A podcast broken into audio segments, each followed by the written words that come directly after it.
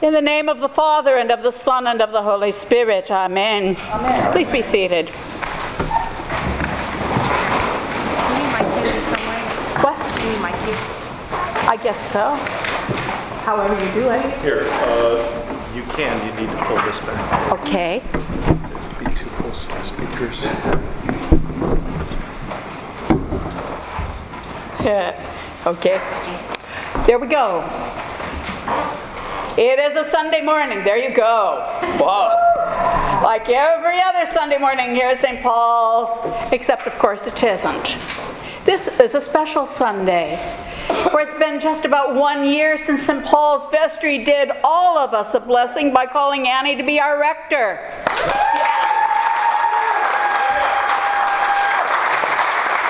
I had to tell 845 to applaud. And Annie did all of us a blessing by saying yes to that call.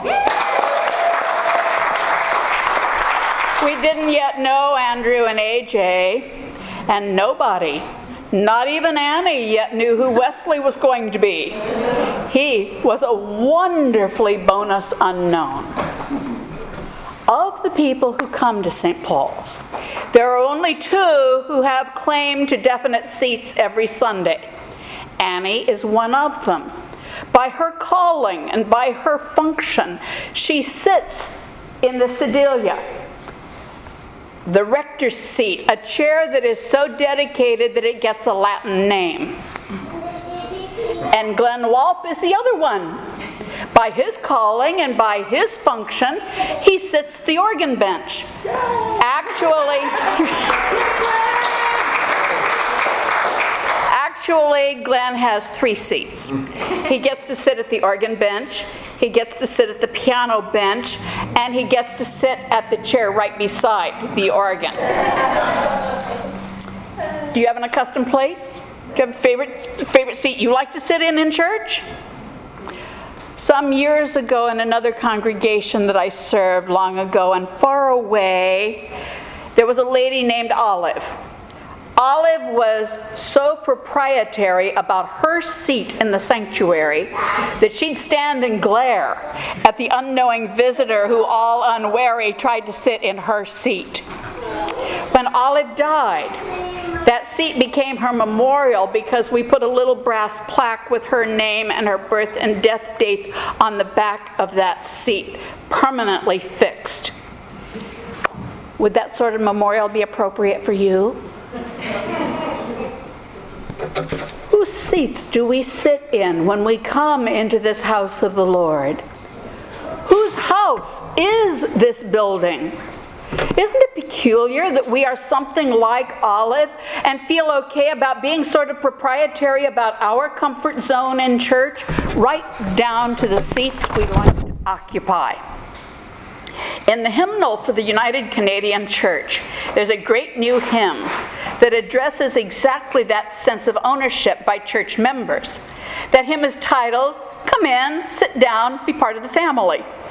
And one of the verses says, Children and elders, middlers and teens, singles and doubles and in betweens, strong 85ers and streetwise 16s, greeters and shoppers, long time and new, nobody here has a claim on a pew. whether we're many or whether we're few, we are a part of a family. Nobody here has a claim on a pew. Everybody is invited and everybody is welcome. That's today's gospel in different words. It was a Sabbath, like many other Sabbaths. Jesus had again been invited to be a dinner guest. Well, you know, Jesus didn't exactly care who he had dinner with. He ate and drank with his friends. He could have a good time with tax collectors and gluttons and sinners. But on this Sabbath, he was invited to an ever so proper dinner by an ever so proper host. A very dignified man indeed. It is said that all the other guests were watching Jesus, sizing him up, checking out his table manners, maybe, and waiting on him to do something outrageous. Well, Jesus watched the other guests too as they jockeyed for prominent places of honor, and he didn't disappoint those waiting for him to say something shocking. Jesus said, When someone invites you, do not take the place of honor, for someone more distinguished than you may come. And when your host comes and tells you to give up that honored place for the more important guest, you will go in embarrassment to the least important place. So rather, when you are invited, go take the lowest place. And when your host discovers you, he will say, Friend, move up to a better place. And then you will be honored in the presence of all your fellow guests. Everyone who exalts himself will be humbled, and he who humbles himself will be exalted.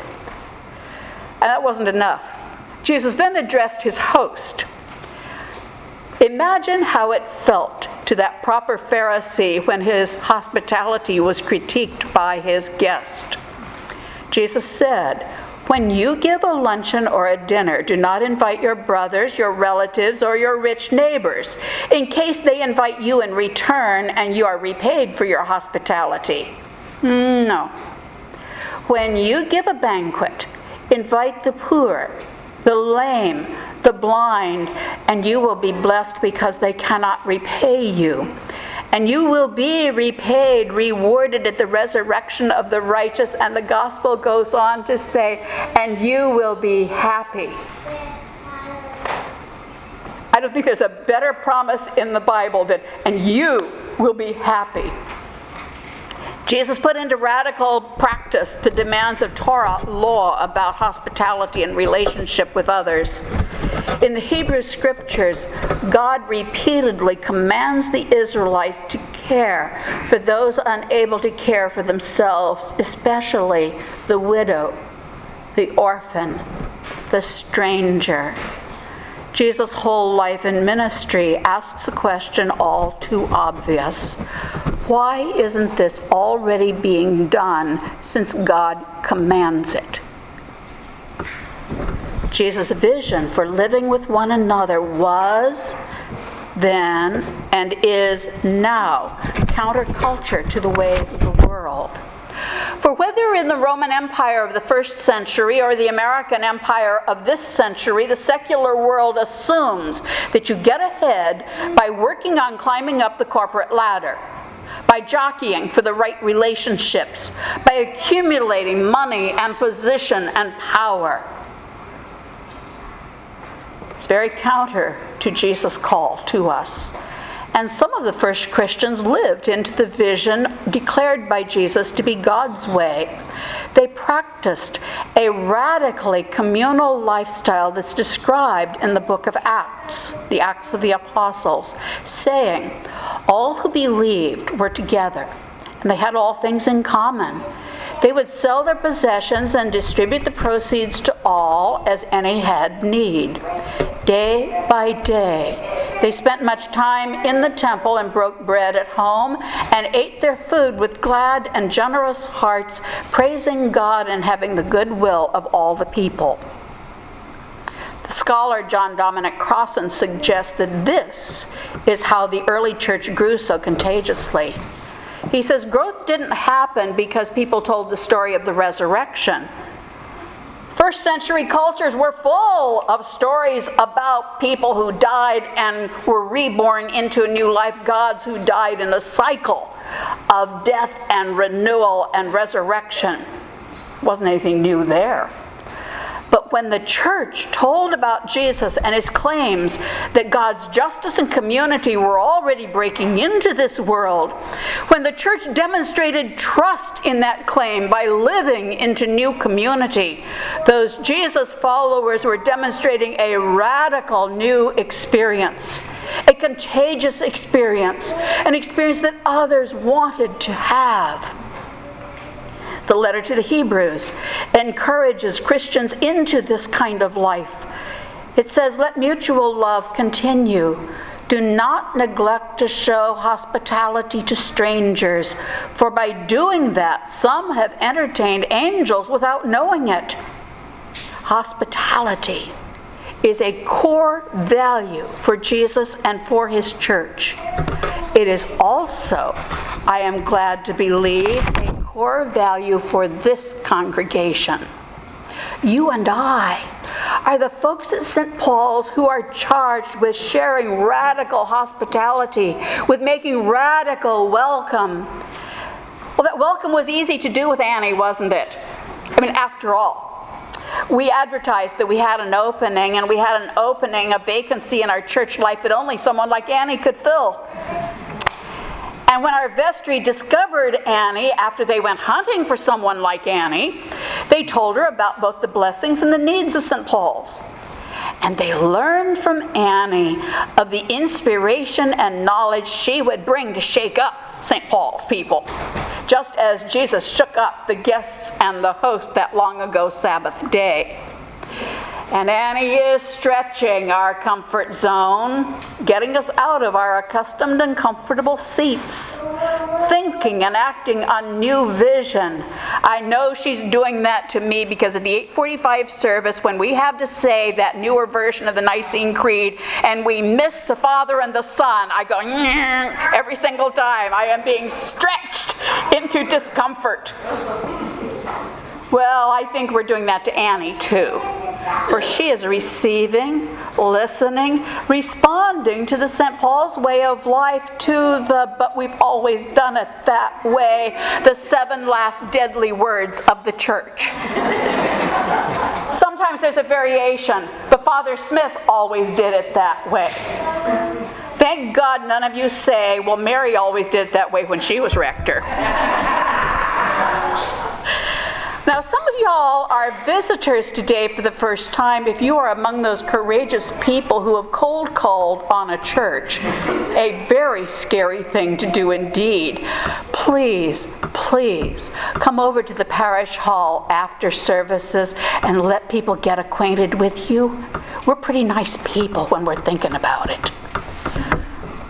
Most of us Episcopalians make jokes about how we are not very good at evangelism, at inviting people to come and go to church with us. At the same time, we want and we encourage visitors who will want to become active members. What might happen? What might happen if we were as deliberate about going out to look for new people as we were when we called Annie and Andrew and AJ and Wesley. What would happen if we were open and honest about what we really need, not just what we want so that we can comfortably continue us? How can we learn to be so inviting of others that we shall welcome how they can and should change us. And at the same time, share our trust in the foundations of our religious life, our trust in Scripture, tradition, and reason. What could happen if we deliberately lost the language of we and they and became only us. Thank you, Blanche. Shoot. How can we open up and learn right here?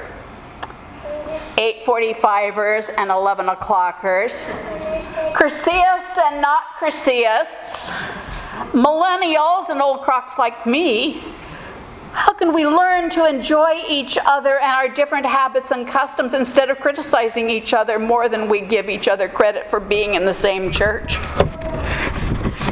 There are so many of God's children who do not yet know they are welcome in God's house. Look around you. All those empty places that can only be filled if you allow God to use you issue real invitations and practice a real humility of welcome, may we have many, many opportunities to practice God's sort of fellowship and God's sort of hospitality.